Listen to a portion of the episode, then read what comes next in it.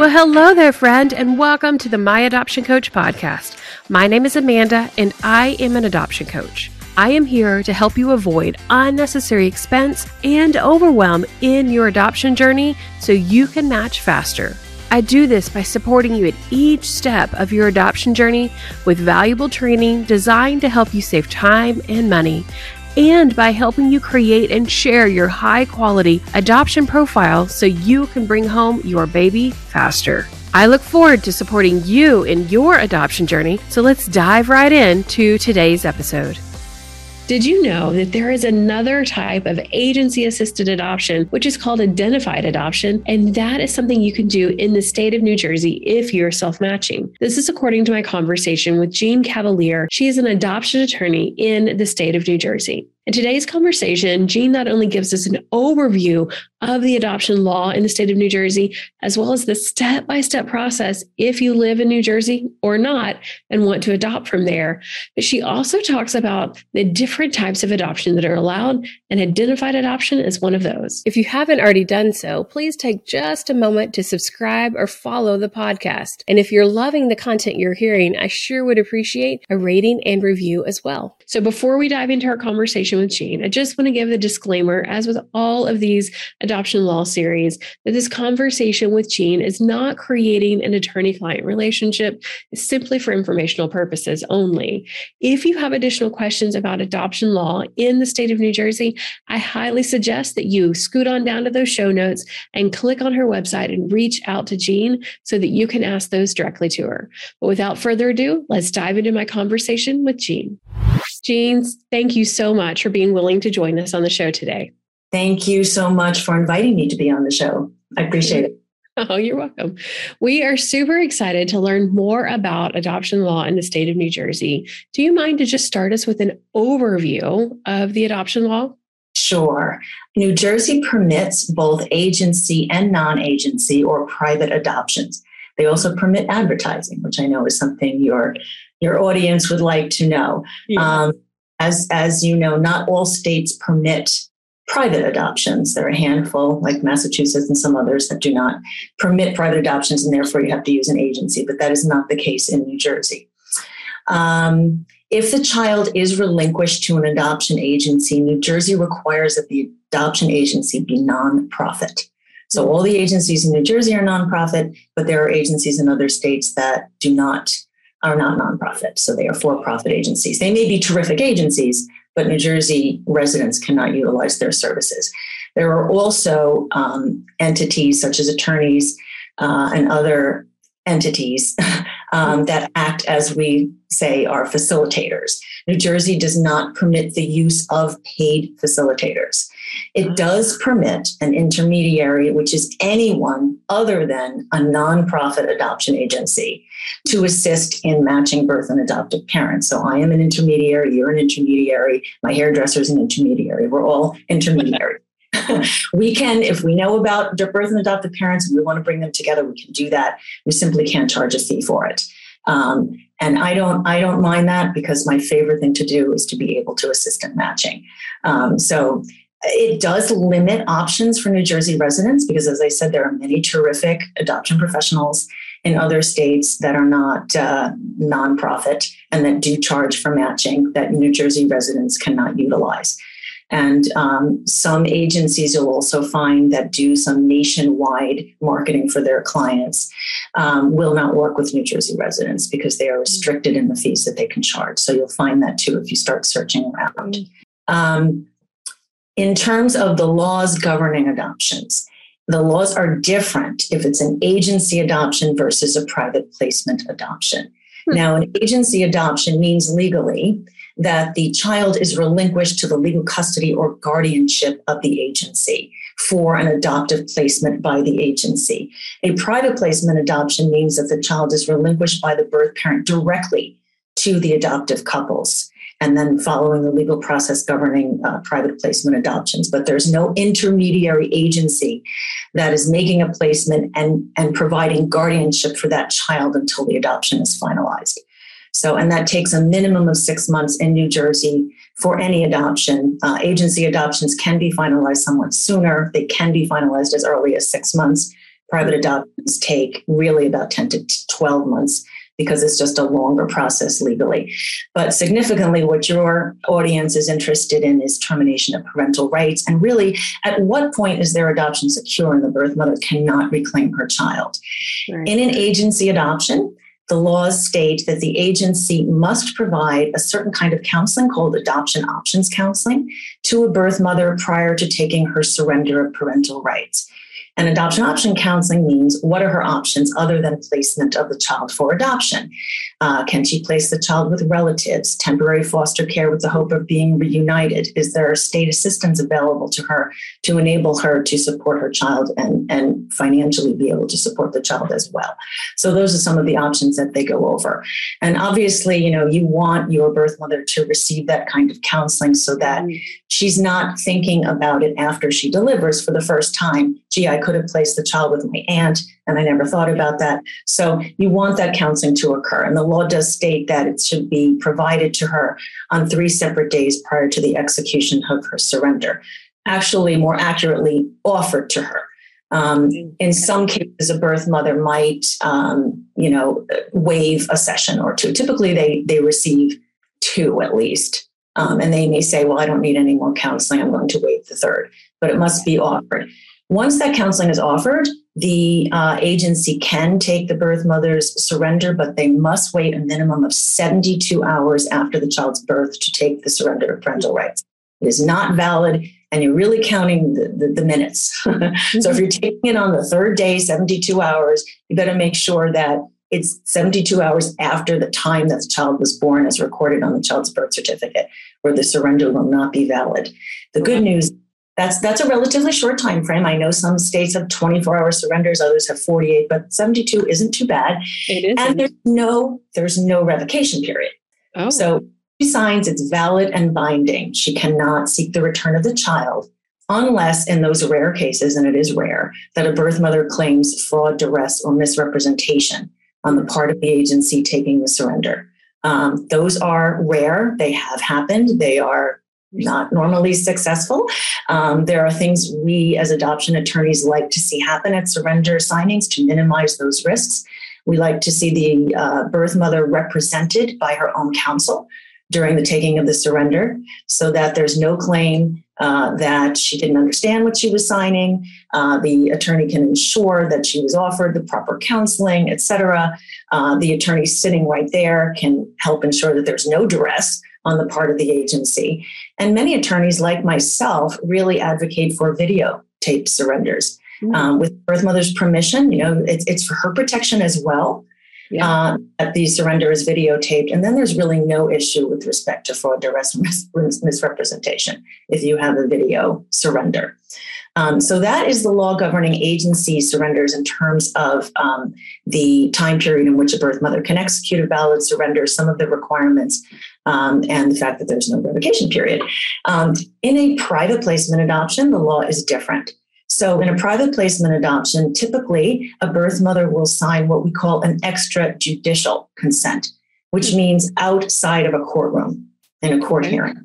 So, she signs her consent to adopt really any time. It is non binding with respect to the surrender, meaning that she indicates that she's placing the baby. This is her intention. She understands that the court can terminate her rights in the future. She'll receive notice of the adoption. But if she wants to reclaim the child, she can.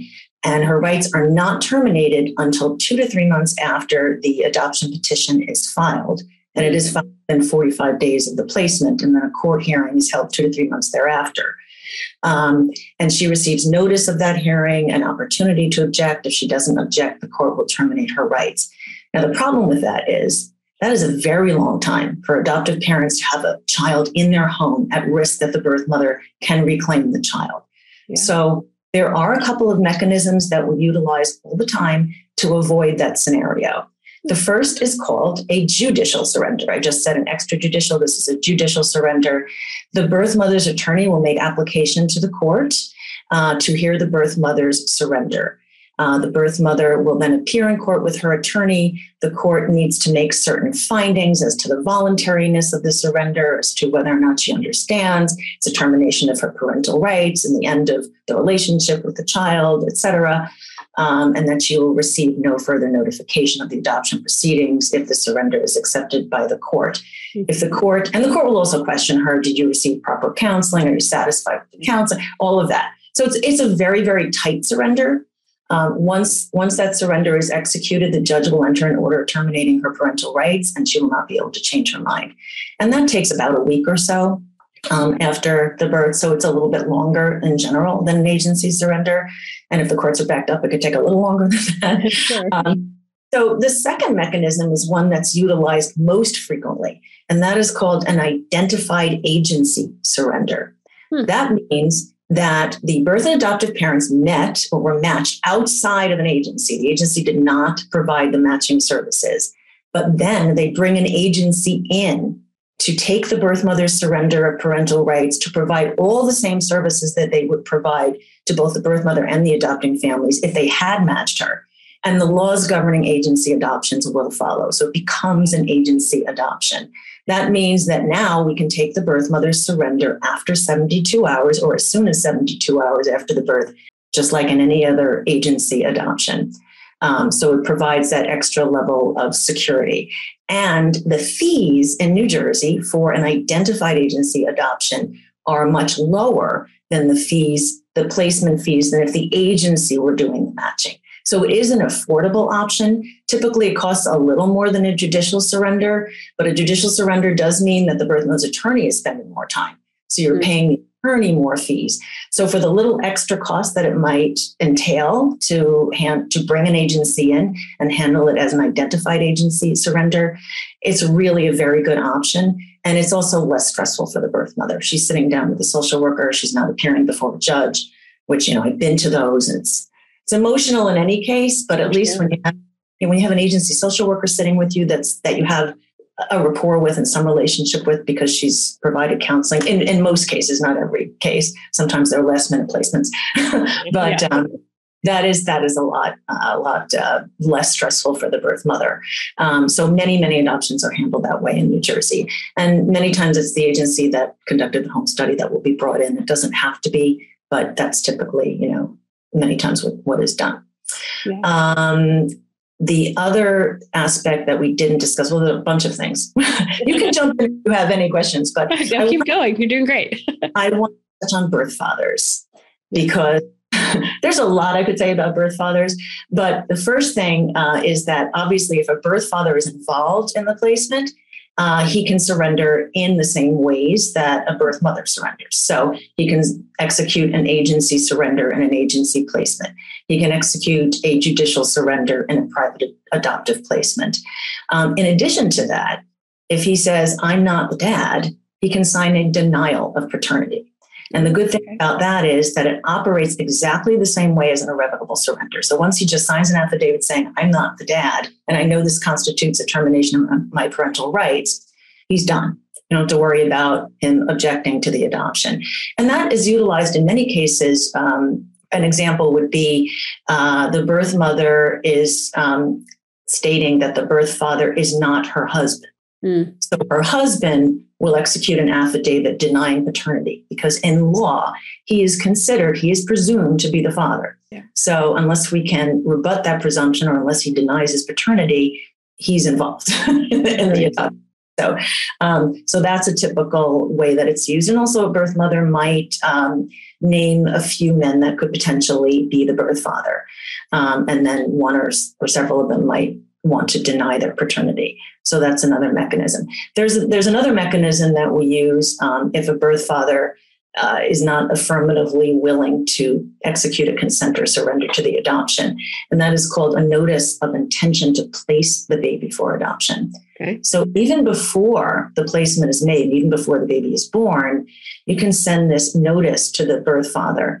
And the notice basically says the birth mother intends to make an adoption plan and uh, the the adoption uh, petition will be filed in this particular county. And if you have any objection to the adoption, you need to file it in this county within 20 days of receipt of the notice. If you live in New Jersey, 35 days if you don't, and if you don't object within that time frame, you will not receive any further notification of the adoption proceedings, and then your rights will be terminated. So what that does is it weeds out the people that you know might uh, potentially object because they really have to put their money where their mouth is if they're receiving a notice. Yeah. so, so that is a, a, very useful mechanism and is one that we use, and we typically use a process server to serve that to ensure that uh, there's no issue with respect to the notice. Yeah. Sometimes, if somebody's cooperating, they don't want to sign a consent, they're willing to meet with a social worker and execute a, a, notarized acknowledgement that they received it. And that's another technique. But in any case, that is something that we utilize. Um, and then when the adoption petition is filed, we present that evidence to the judge that he received the notice. The court did not receive an objection, and they will simply terminate his rights at the hearing. Um, so the other issue with one of the other issues with birth fathers is that they're not always known, as you know. And uh, some states have putative father registries where an unknown birth father must register within a specified amount of time in order to preserve his right to contest to the adoption. We don't have that mechanism. Mm-hmm. Um, but what we do, what our law does state, is that if a birth father's identity is unknown, he must take certain specified actions within certain time frames in order to preserve his right to contest the adoption. And specifically in New Jersey, the time frame is 120 days after the child's birth or before the date of the preliminary adoption hearing, whichever comes sooner. Okay. Now, the primary adoption hearing is going to probably take three to four months when you have an unknown birth father situation. So it's not going to be that different from the four months. Could be a little bit earlier, and it is in some cases.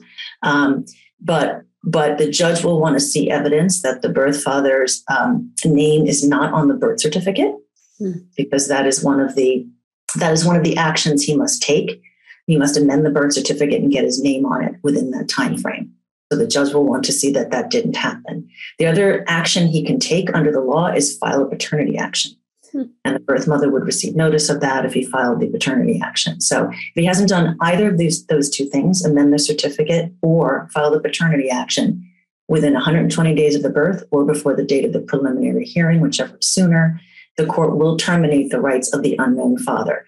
And of course, it's you know whoever he happens to be. He's an unknown father, but he's terminated. Whoever the birth father is, he is terminated. Yeah. So even if you have a named birth father, it's a good idea to terminate an unknown in case it's not that named birth father. Yeah.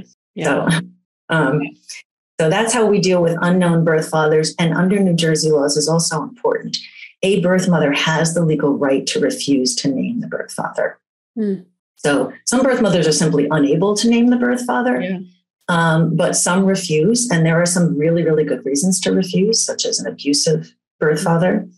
Yeah. Um, but we always want to try and um, weed out what her reasons are. She doesn't have to tell us, but for the security of the adoption plan that she's making, uh, we would want to know why is it that you're refusing to name the birth father? Mm-hmm. Um, is it likely that does he does he know about the pregnancy and adoption plan?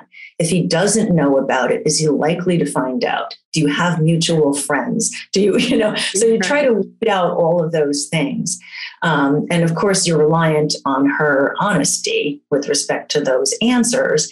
Um, but, you know, we do try and get those answers from birth mother. It's very, very important because one of the, you know, one of the ways that adoptions disrupt is having someone who's not involved, a birth parent is not involved, come forward. Yeah. So we really, really, they have very important rights in New Jersey. Uh, is is um, there are some states that are tougher on birth fathers, but in New Jersey, they get their day in court. So you really have to be very careful that if you do have a known birth father, mm-hmm. or if any birth father has, especially those who have supported the birth mother, you really need to contact that birth father and provide him proper legal notice of the adoption so that you don't have a child in your home and have the adoption disrupt later on. So that's that's my overview in terms of birth fathers. Um, unless you have any other questions, the next thing I think is important is, is talking a little bit about expenses. Awesome. Yes, that would be great. That's one of the okay. questions. Okay, great.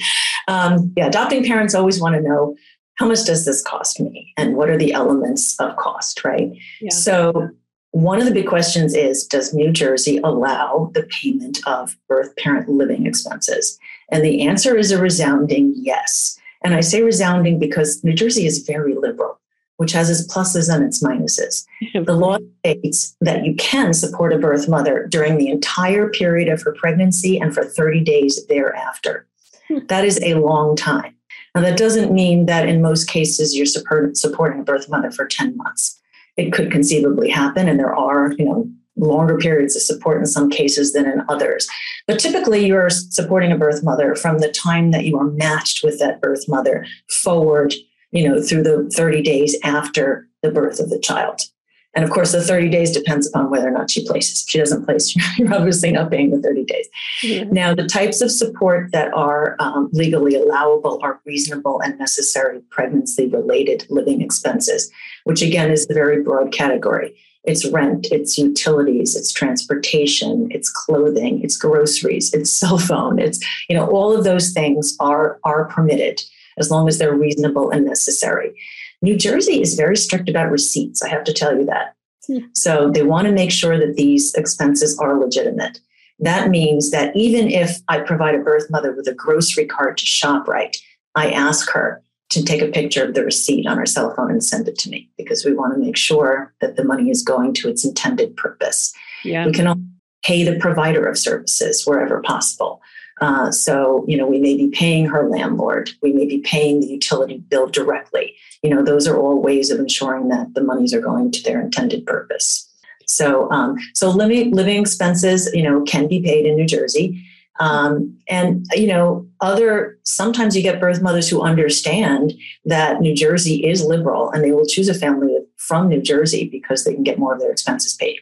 So that's why I say it's plus and minus. Um, the other very significant part that I have to mention is that these expenses are non reimbursable as a matter of law if the adoption disrupts. Adoptive parents have to sign a statement acknowledging that they understand that. Birth parents also sign a statement acknowledging that they understand that. So it is a risk, especially if you're supporting a birth mother from, you know, her first trimester on.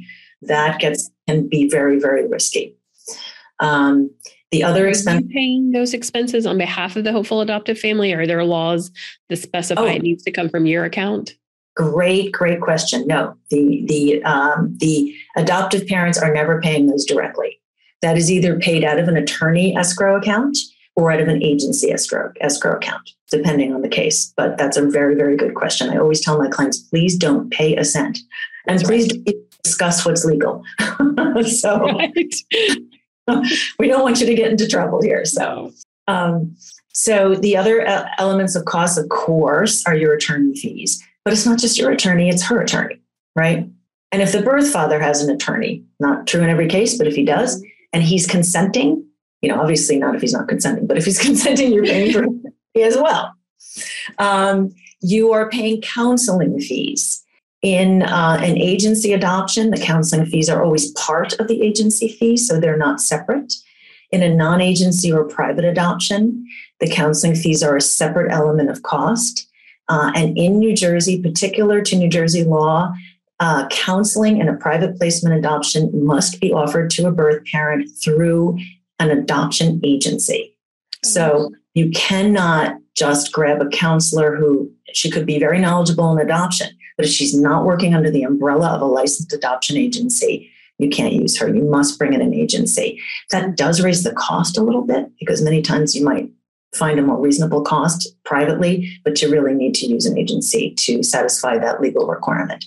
So if you find a birth mother, and if you find if you find a birth mother on your own, you know that that's she, she always always must be offered counseling, and if she uh, whether she receives it or waives it, uh, must be set forth in a notarized document and presented to the court.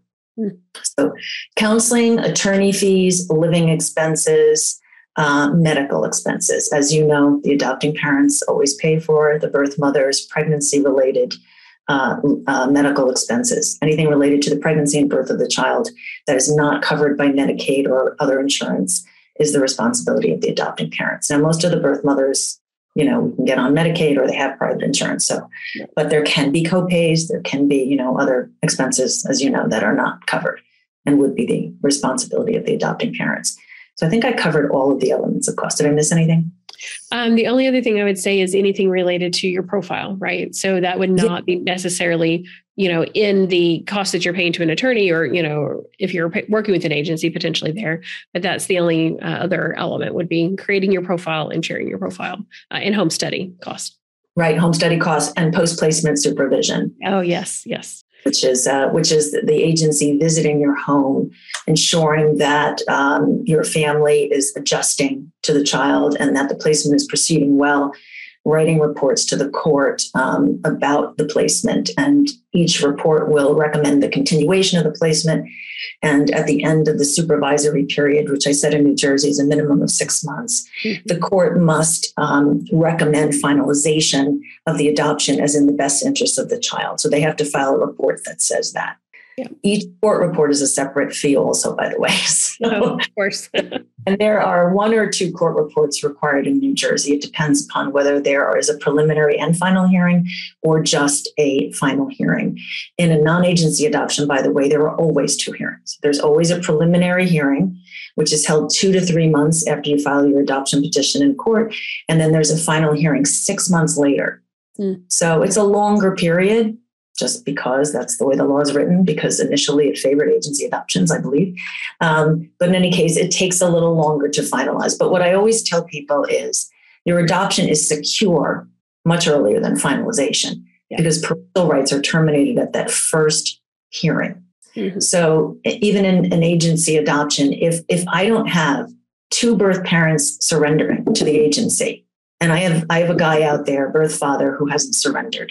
I will file the adoption immediately and ask the court to set forth a date for a preliminary hearing so that we can address the rights of the birth father and his rights can be terminated. We don't have to wait till the child's six months, seven months old.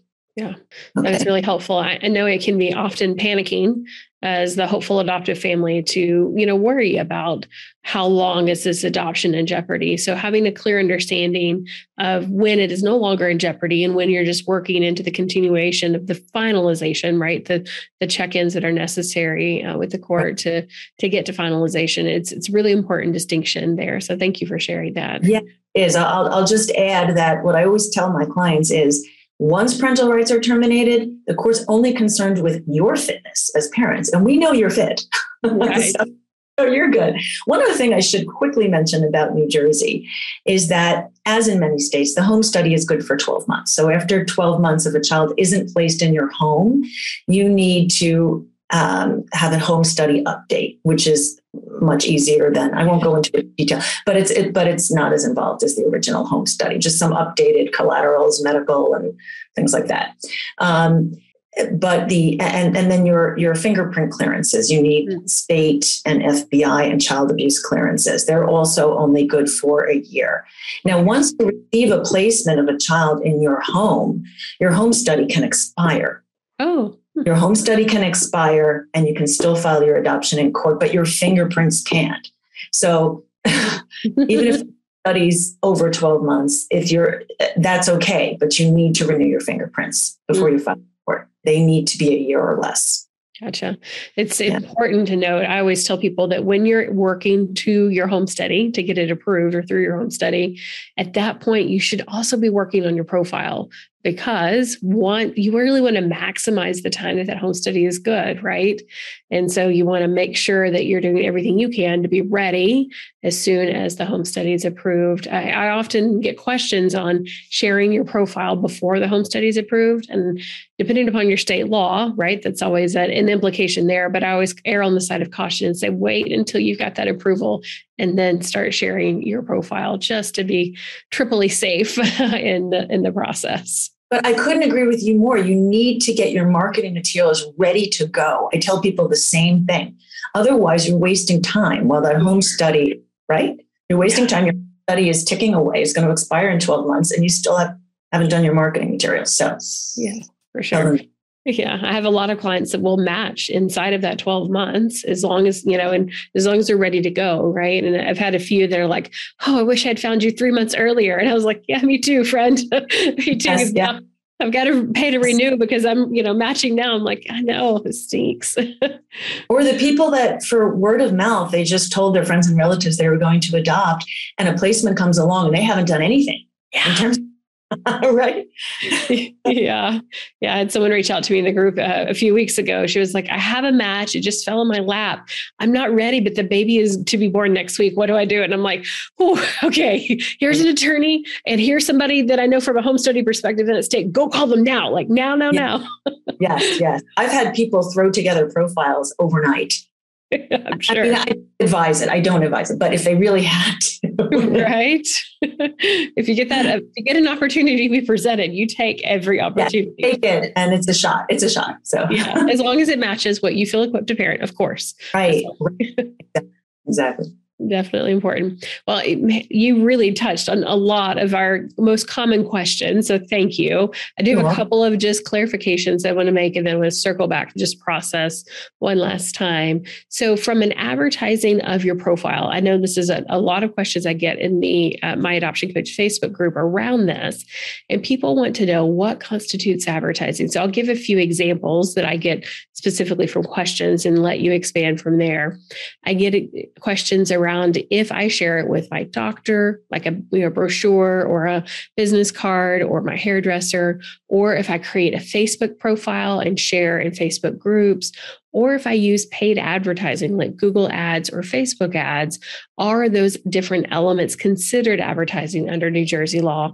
And are there any restrictions that specifically apply to any of those elements? No, New Jersey does not. I know some states have restrictions. We do not have restrictions. Adoption advertising is permissible in New Jersey. So all of those things I counsel my clients to do, which is great. That is that is great, and it is okay for them to do them on their own behalf, if you will. Yes. Um, yes. But you have to be working with the appropriate type of professional to really um, make the communication or the connection with the birth parents. Help me articulate that a little bit better. I want to make sure that people understand uh, that it's okay to work with an adoption attorney and an adoption agency and still be going out and sharing your intent to adopt with the hope to self match as well. Yes, it is. Yes, it is. Um, when you, if, if you uh, choose, for example, to advertise on a profile listing site, mm-hmm. um, many of those will require a letter from me indicating that you are home study approved and you are working with me on your adoption. So that's something to keep in mind. Um, so, so, and and and you know, you would be well advised, obviously, if you're going to start those efforts to self match, um, you really need to be working with a professional because yes. you need that professional then to take over and vet those situations, just as an agency would. So I do the same kind of vetting an agency would. I speak with the birth mother. I, I, obtain her intake information. I send her forms to complete, social and medical history forms. I send her um, a ask her to complete a release for her medical records. So we do all of those things that the agency does they're done by the attorney instead of the agency. That's all. So oh, that's really helpful. Well, because, uh, and it gives you the option, of course, to advertise in all those states where advertising is legal when you have an adoption attorney, because then you have someone to step right in, vet that situation, and steer you to competent professionals and with the relevant expertise in other states.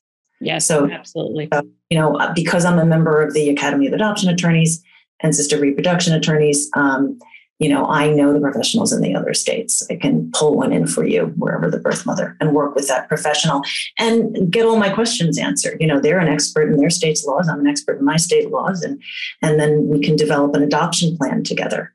Um, yeah. Significantly, you know, the other thing I didn't mention was New Jersey uh, law does permit non-residents to file their adoption here. So I do represent couples from out of state. So if New Jersey law is more advantageous, um, many times they'll file their adoption here. You can file where the agency that has custody of the child is located, or if the child's under three months old, you can file in the county where the child's born. Mm-hmm. So I can only represent birth parents who reside here because I'm only uh, licensed to practice in New Jersey. But as long as the adoption is filed in New Jersey, which is permissible for non residents, I can represent out of state uh, adopting parents. Yeah, you touched on something that's really, really important. There are a couple of things actually. First and foremost, you always have to work with an adoption attorney. I, I, think my audience probably hears me say that every single week through this series, but there are nuances to adoption law that are different than family law. And that is why it is so critical that you work with an adoption attorney because you don't want to put anything in jeopardy because you thought you could save yourself, you know, a, you know, a few bucks here or there um, because you have a neighbor that is an attorney that does, you know, whatever type of law, right? So you want to make sure that you're working with the right type of professional. But secondarily, if you are working or considering adopting outside of your state, so if you live in Arkansas and adopt in New Jersey or vice versa, you will need to have attorneys that understand the law in both states, to your point, so that you can understand what's the most advantageous route for the hopeful adoptive family as well as the expectant family on which state should be the governing body, if you will, to finalize the adoption. Um, I know in our own situations, we had, you know, those conversations as well when we were going through our adoption process too. We had an adoption attorney in Arkansas, we had an adoption attorney in Florida where my daughter was born, and they consulted and then told us what we needed to do from there. And it was really important that we follow those steps appropriately. Mm-hmm. And just so your audience understands, you can have a termination of parental rights in in one state and finalize the adoption in the other. I just want to make that that clear also. Yeah, you can. You're exactly right. Yeah. And a birth mother can waive her rights under her own state's laws and choose to surrender the child under the laws of another state. Hmm. Yeah. So another point I wanted to make. Also, with respect to interstate adoptions, you need an attorney that does this because they have to have a relationship with the interstate compact office and, under, and understand how that works. Mm-hmm you know uh, so so your adoption attorney if there are any questions along the way uh, they know who to contact in that interstate office so that's and they know how it works and they know how much time it will take and you know so they can help expedite things for you to a yeah. point i always tell people too you know it's out of my control and in large measure once it's in interstate's hands how long it takes them to process it. New jersey is really good. They're very quick but you just never know. Um, there could be you know we had we had the, the coronavirus. We have snowstorms you know, all sorts of things. We had we had sandy at one point hurricane sandy. So we had uh, various things that various things that can delay you know the interstate process. And just for those of you who don't know if it's an interstate adoption you must remain in the state where the baby is born until the interstate compact offices of both the state where the baby is born and your state of residence approve the placement and allow the child to leave that state. So you're in a hotel somewhere during that period. So that's why it's critical that you have an attorney that can expedite uh, that uh, to their best of their ability that interstate process and understand how it works and exactly what documents have to be filed. Right. So, and that um, interstate process cannot happen until after the surrender is finalized right. one of the doc- surrender is made. It's one of the documents that has to be filed with the interstate compact office. Mm-hmm. okay Perfect.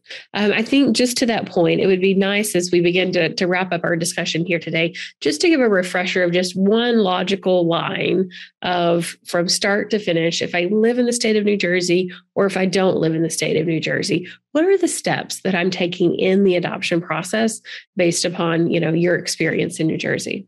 Okay, so the first thing I, I, like to tell people to do is I really think your best bet is to hire an adoption attorney at the start of your journey. You're going to need the counsel of an adoption attorney in your state at some point anyway, certainly to finalize the adoption. But you might as well get the benefit of his or her counsel at the outset. Um, your attorney can help steer you through the maze of adoption decisions, uh, ensure that you're complying with the applicable laws, and refer you to competent professionals. And like you, I really like to stay within my zone of genius. Now, I know you said that so many times, but I um, I know a lot about marketing at this point, but it's not my zone of genius. You know, it's your zone of genius. So I like to refer my clients to marketing professionals. It's also more economical. You don't want to pay attorneys rates for that. So it really so I do steer my clients, you know, if I, I, encourage them to do their own marketing and not just to sit and wait with an agency because the more places you're at, the more you spread the word, the better off you're going to be. Um, so um, I, also have a, a finance coach that I work with that I pay for on behalf of my clients. Because I know, as you stated so many times, and I always tell clients too, you need to figure that out at the outset. We need to know how much you can afford to pay, and you need to have liquid funds ready. Right. So and, you know, I certainly have spent a lot of time Googling, trying to figure out. But then I thought, I'm not doing this. I'm going to hire somebody who just does this and knows all about financing and give my clients the benefit of her services. So I find those things out. So if you hire an attorney like me or someone else, then you get the benefit of that um, at the outset. Once you hire your attorney, you're going to have to figure out what route you're going to take, right? So are you going to just sit with an agency? And if you do choose an agency, is it going to be a small local agency or is it going to be a large agency that has national reach and markets throughout the country, really? That's going to cost you more, the national agency.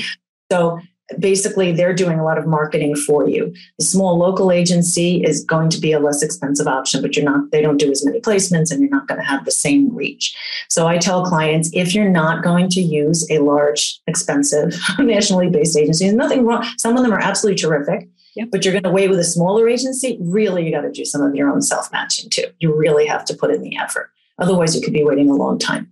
Um, so, so that's your next determination, right? Which which route am I going to take? Um, and then you really have to get those marketing materials ready, right? That's that's get those ready, and at the same time, you can be working on your home study. Mm-hmm.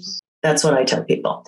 Um, and then uh, once your home study is complete, you are really ready to, you know, go full steam ahead on your on your marketing and also if you've selected an agency the agency is now in a position to be able to present you to prospective um, prospective birth families the other thing i tell clients while they're preparing their materials and when they first contact me is you really have to get educated yeah. about I recommend some books that they can read. I tell them to go on creatingafamily.org. I've been telling them to go to your website. you know, I tell them to um, to educate themselves on issues such as prenatal drug exposure and alcohol exposure and and exposure to hepatitis C or whatever. It, you know, you're going to come up with those scenarios. So you really have to understand, you know, what effect that could have on the baby and uh, whether or not you're comfortable with those situations. Um, at the time that your home study is approved, you need to tell the agency what kind of situations you're willing to accept. So, are you willing to accept a child of certain um, races or ethnic backgrounds? Are you willing to accept any sex child? Are you willing to accept a child of a certain age? Are you willing to accept a child who was exposed prenatally to drugs or alcohol, um, whose birth mother may have had some mental health conditions? You know, there's all sorts of things are you, are you willing to take twins? That doesn't mean you can't amend it later on, but you really you really need to know going in. Um, you have to have some idea of what what kind of you know a child would would fit your family and educate yourself if you are adopting outside of your own race for example educate yourself about that and many of the agencies um, the home study agencies do have educational seminars on those topics and you can easily find them on on your own and i can point people to them also. So once you do that as i said you're ready to go full steam ahead. Um, if you are uh, marketing on your own as we mentioned and you you do connect with a birth parent then you contact your attorney and your attorney will help vet that situation and help um, help you develop an adoption plan and help you find other competent professionals that you're going to need including other attorneys and agencies um, to provide counseling and other services to birth parents. Um, and you're going to have to decide significantly, as I said, whether or not that adoption is going to be an identified agency adoption, as I mentioned before, or are you going to utilize the laws governing a private adoption? And if the birth mother is in another state, you know, maybe you're utilized and you can finalize there, and that's advantageous. Maybe you'll want to do that. I always tell my clients, I'll step out of it if I need to. you know, so you want to do what's most advantageous for your for your situation. Um, I think that's what you're asking me to do, right? Is there anything else? Yeah, so I just say from there, baby is born, and then you're uh-huh. then taking the appropriate laws, you know, depending upon right. the situation for consent or termination right. of rights or revocation period. Uh, in the state of New Jersey's consent, and then you're working towards finalization. Correct. Correct. Mm-hmm. That's awesome. That I think that is super helpful for the audience just to have kind of that one continuous picture of all of the elements together and to understand step by step what to do, which is really what I'm always focused on is helping people understand step by step where they need to go and seek additional resources, like you said, because there's mm-hmm. a lot to learn in this process. Mm-hmm. Well, our conversation has been incredibly helpful. Before we wrap up, I'd love to know if you have any kind of parting thoughts that you would like to share with the audience as it relates to adoption law in New Jersey or just adoption in general. Okay, so I think my parting shot is that, you know, this has been quite the journey for me as an adoption attorney. Um, you know, I feel like I'm on this ride with my clients times. So adoption is is a journey. It's an emotional journey for most people. It has its ups and downs. But my parting advice is just if it's what you want, don't give up. I have never had a client in my 24 years of doing this come back to me and say they regretted it. They are thrilled to be parents. And when you go through the process, you see that birth parents too find solace in knowing that their child is growing up in a loving, stable home with a family selected by them and given the opportunity to have the life that they envision for their child. I always get, I mean, I think about when I see adopted moms and birth moms hugging each other and crying and thanking each other. And I get teary, I'm still, I get teary eyed just thinking about that. Mm-hmm. So that's what's so incredible about adoption. I mean, it is, it is a process that if you go about it the right way, you can really grow and learn from it. Yeah. And and it can bring out the absolute best in people at its best. And and so given that, one my other advice is when you choose your professionals, vet them not just for their competence and expertise, but for their sensitivity and emotional intelligence as well. It will not only help you on the journey uh, when you're going through it, but it can make a difference um, in terms of your match with a birth parent. It really can. If you have an attorney that's not sensitive to a birth parent and is communicating with that birth parent, that can be a problem for you. Yeah. So, sure. so it's it's unlike you know I litigated before I did this. Believe it or not, commercial litigation. That's what I did. this is very very different. I feel more like a social worker sometimes, but, but um, but you know, as you know, as a parent and I'm a parent, um, it is the hardest job in the world, but the most rewarding. So don't give up. Yeah. Well, that's phenomenal. And you've just been so great to talk to today, Jean. We really appreciate you and and all the wisdom you shared with the with the audience. And I really love your approach to the overall adoption process and saying, listen, I'm here to guide you throughout the way and connect you to the right, you know, partners that you need to complete your journey. Uh, but I, I really love your point around emotional intelligence because that really does make a difference for the journey that hopeful adoptive families and birth families are on together. So that's amazing. How can our audience get in touch with you should they be interested in learning more about adoption law in New Jersey or working with you? Okay, I have a website, uh, www.jeanmcavalierelaw.com. Uh, they can also call me. My phone number is 973 366 2499 or they can email me. My email is a little long. Jean at Jean at uh, uh, Jean at jeanmcavalierelaw.com. J E A N at J N M Cavaliere. Cavaliere is C A V A L I E R E. Law. So I know it'll be in your show notes, right? Because they're not. absolutely, absolutely, always, always link it both in the YouTube as well as in our podcast. Thank you so much. Well, thank you again for your time today. We appreciate you. Thank you. I appreciate you too, Amanda. And thanks again. Wasn't that a great conversation with Jean? First of all, I just want to be Jean's best friend. Like, I mean, how amazing is she? She's such a wealth of knowledge. And she made an excellent point about having emotional intelligence to support you where you are in the process. If I were adopting in the state of New Jersey, I'd definitely be reaching out to Jean. And I highly suggest you do as well. And before you go, if you have questions about the adoption process, make sure you check out the private adoption program. The private adoption program is specifically designed to help save you money and time in the adoption process.